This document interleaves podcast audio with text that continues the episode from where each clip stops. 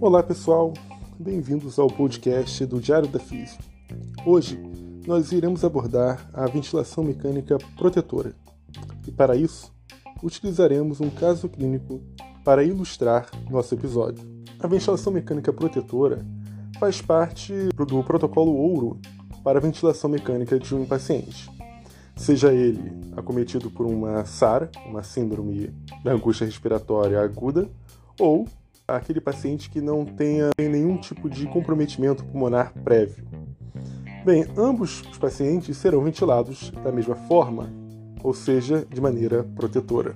Mas por que ventilar de maneira protetora? Bem, é isso que nós vamos ver a partir de agora.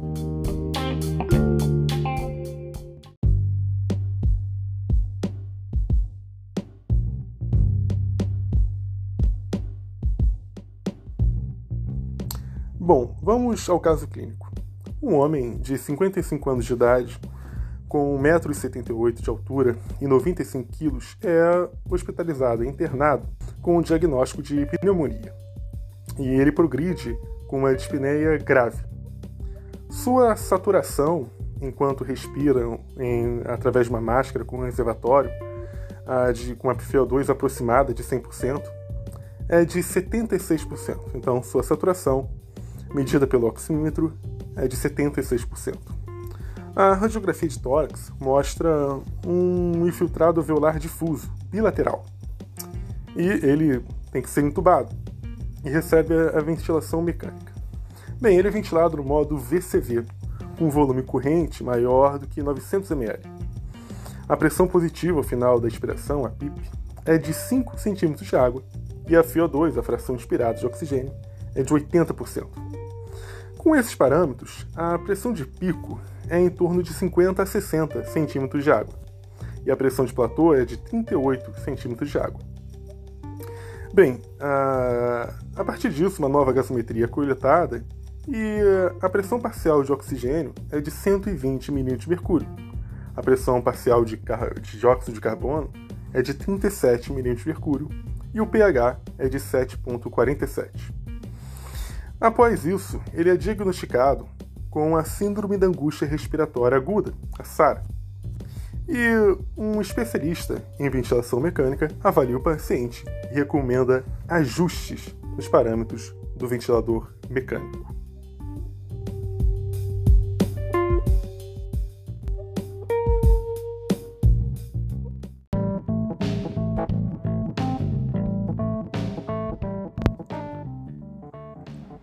Bom, antes de discutirmos sobre o caso clínico, vamos, vamos esclarecer alguns pontos sobre a SARA. A SARA é definida pelo Consenso de Berlim, em 2012, como um tipo de insuficiência respiratória de início agudo, súbito, resultante de diversos tipos de agressões. Trata-se, portanto, de uma resposta inflamatória pulmonar excessiva e é caracterizada por dano alveolar difuso associado ao aumento da permeabilidade na membrana alvéolo capilar. O fluido do edema e as proteínas plasmáticas extravasam dos capilares para os espaços alveolares. Neste processo, macrófago e neutrófilos, ou seja, células da imunidade inata, se acumulam no interstício e liberam citocinas pró-inflamatórias que exacerbam ainda mais a inflamação. Além destas células, as proteínas que extravasam da vasculatura se depositam no parênquima pulmonar, formando a membrana hialina, que deteriora ainda mais a função pulmonar, prejudicando a ação do surfactante, resultando em elevação da tensão superficial, o que tende a promover colapso alveolar regional. A síndrome manifesta-se com sinais clínicos claros, como aumento de frequência respiratória, aumento do esforço respiratório e dispneia, além de hipoxemia refratária ao uso de oxigênio.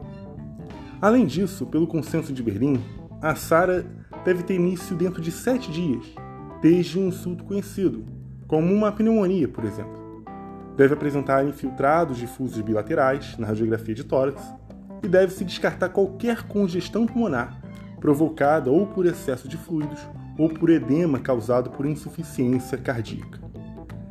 As causas comuns para o desenvolvimento desta síndrome são sepse, com ou sem origem pulmonar, trauma, broncoaspiração, múltiplas transfusões de sangue, lesão por inalação e certos tipos de toxicidade por drogas. Devido à insuficiência respiratória grave, causada por esses múltiplos fatores, a intubação orotraqueal e a ventilação mecânica são quase sempre necessárias para controlar a hipoxemia. No passado, principalmente antes dos anos 2000, o objetivo primário da ventilação era aumentar a oxigenação arterial para uma faixa aceitável, principalmente para manter uma saturação arterial de oxigênio entre 88% e 95%, além de manter os níveis de pressão parcial de CO2 e pH em níveis normais.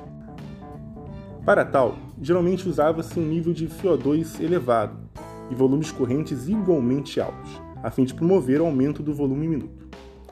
Embora a prática na época fosse variável, volumes correntes de 10 a 15 ml por quilo eram comumente usados. Além disso, o conceito de recrutamento, isto é, a abertura de alvéolos previamente colapsados, foi pensado para fornecer uma justificativa para a utilização de tal volume corrente. No entanto, ao longo dos anos, foi reconhecido que a ventilação mecânica, embora potencialmente salvadora, poderia contribuir para o agravamento da lesão pulmonar. Esse fenômeno é denominado lesão pulmonar induzida pelo ventilador ou simplesmente VILE. O volume do pulmão normalmente aerado em pacientes com SARA é consideravelmente reduzido devido ao edema e à telectasia, ou seja, somente uma pequena região pulmonar é normalmente ventilada. Daí o termo baby lung. Como resultado, a ventilação com o uso de altos volumes correntes e altas pressões pode causar hiperinsuflação das regiões relativamente normais. Como o tecido pulmonar não aerado é mais rígido do que o tecido pulmonar normal, em decorrência da inundação pelo fluido de edema e pela ectasia, todo o volume corrente fornecido ao paciente é distribuído de maneira heterogênea pelo, pelo pulmão, sendo direcionados regiões já normalmente aeradas, causando a hiperdistensão destas áreas. Esta hiperdistensão alveolar provoca dano físico direto, com rompimento do epitélio alveolar e do endotélio capilar, bem como a indução de uma resposta inflamatória, com liberação de citocinas e outros mediadores pró-inflamatórios. Algumas evidências sugerem que a resposta inflamatória induzida durante esta lesão pulmonar tem consequências sistêmicas graves, contribuindo para a patogênese da falência de múltiplos órgãos em pacientes com SARA. Por causa disso, no início da década de 90, algumas recomendações sobre a ventilação mecânica em pacientes com SARA começaram a ser divulgadas. Em resumo, aconselhava-se que o volume corrente fosse reduzido, caso a pressão de platô fosse maior que 35 cm de água.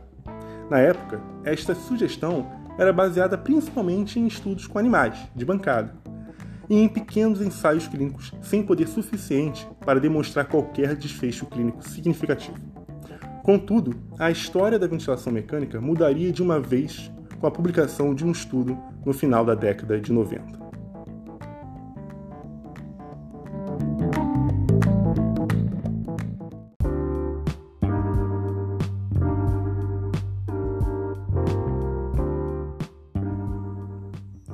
Bem, a primeira grande evidência da ventilação mecânica protetora surgiu em 1998, com um trabalho do professor Amato e colaboradores. Bem, este grupo comparou uma, uma ventilação convencional, com volumes correntes elevados, cerca de 12 ml por quilo de peso predito, com a ventilação me mecânica protetora, com baixo volume corrente.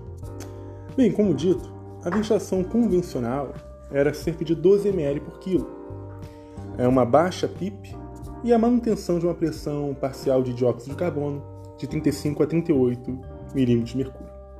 A ventilação mecânica protetora envolvia a redução do volume corrente, ou seja, 6 ml por quilo de peso predito, uma PIP elevada e a hipercapnia permissiva. A taxa de mortalidade em 28 dias foi significativamente menor no grupo ventilado de maneira protetora do que o grupo ventilado de maneira convencional. Outros efeitos adversos, como barotrauma e volutrauma, foram significativamente menores nos pacientes ventilados de maneira protetora. Além disso, este grupo ventilado de maneira protetora também apresentou maior taxa de desmame da ventilação mecânica.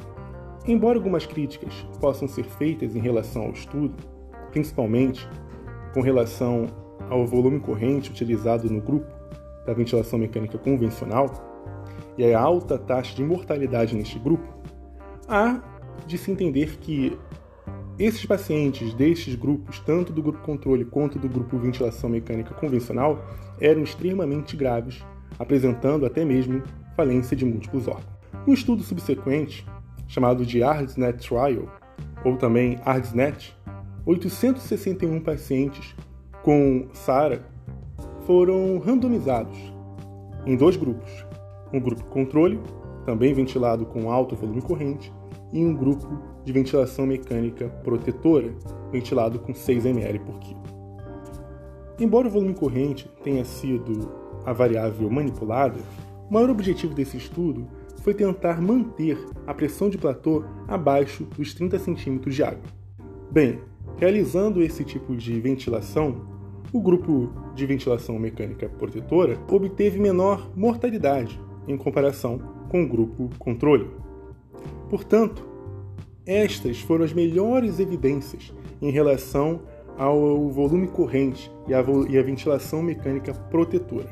Portanto, esses dois estudos demonstraram que a redução do volume corrente poderia sim ocasionar um efeito positivo, um desfecho clínico positivo, como por exemplo a redução da mortalidade. Observe que a hiperinsuflação pulmonar pode ocorrer até mesmo utilizando volumes correntes protetores. Isso por causa da aeração pulmonar. Quanto maior for o grau de edema e quanto maior for o comprometimento pulmonar, menos área aerada existirá nesse pulmão. Logo, todo aquele volume corrente administrado e fornecido ao paciente será distribuído somente a esta região airada, podendo causar hiperdistensão e, consequentemente, lesão pulmonar. Bem, daí vem a importância de não somente limitar o volume corrente, mas também estudar as pressões ocasionadas por esse volume corrente. Limitar a pressão de platô parece ser uma boa alternativa do que somente observar o volume corrente. Outra alternativa é também observar a driving pressure, essa pressão de distensão alveolar, que foi analisada em um artigo anterior e demonstrado também como uma boa variável para limitar lesão pulmonar. Bem, feito esses esclarecimentos, agora é hora de analisar o caso clínico na luz destas questões.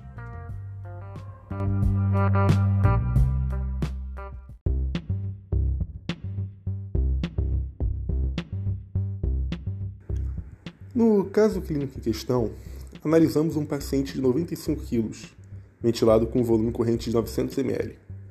À primeira vista, podemos dizer que este paciente está sendo ventilado com mais ou menos 10 ml por quilo de volume corrente, e que bastaria alterarmos esse volume para 6 ml por quilo, o que geraria um volume corrente de aproximadamente 600 ml.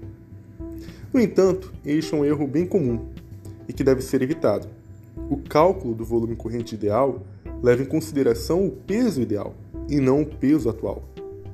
A justificativa para tal cálculo se dá pelo tamanho do pulmão, que aumenta proporcionalmente com a altura do paciente e não com o peso.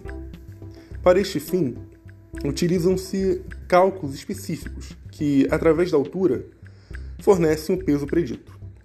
Assim, este paciente que tem 1,78m de altura teria um peso de aproximadamente 70 kg. Com isso, seu volume corrente seria de 420 ml. Bem, este é o nosso primeiro passo para tentar corrigir os parâmetros do ventilador mecânico.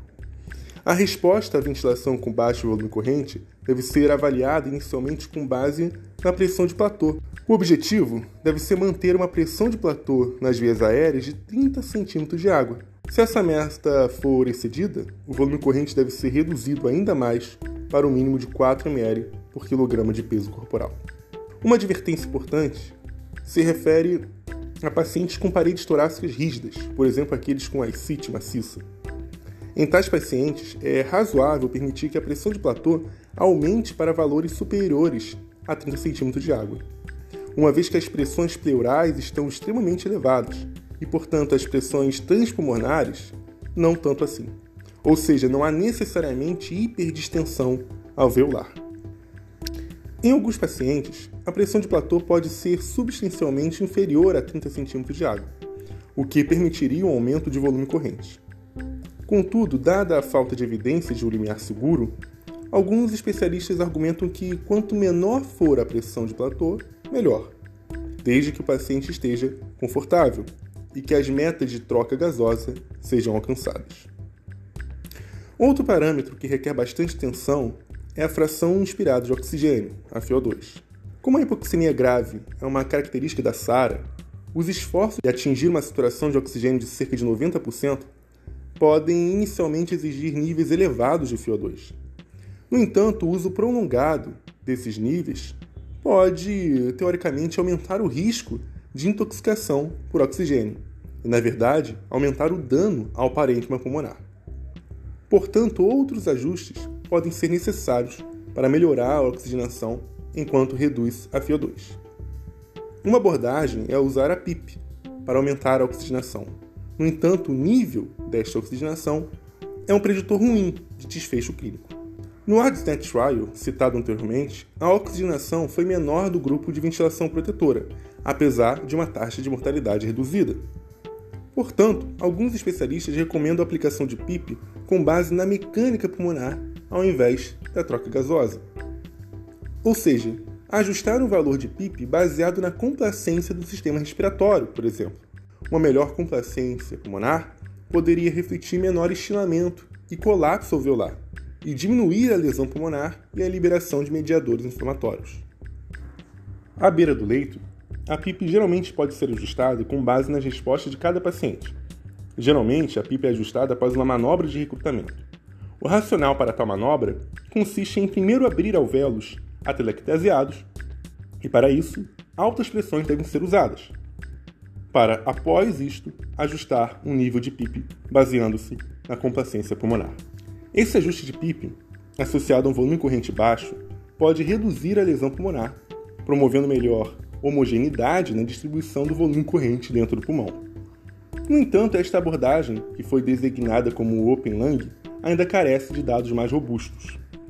O paciente em questão, e na verdade qualquer um sob ventilação mecânica, deve ser ventilado seguindo os parâmetros da ventilação protetora, obviamente respeitando a individualidade de cada um, bem como a mecânica pulmonar e dados obtidos pela gasometria.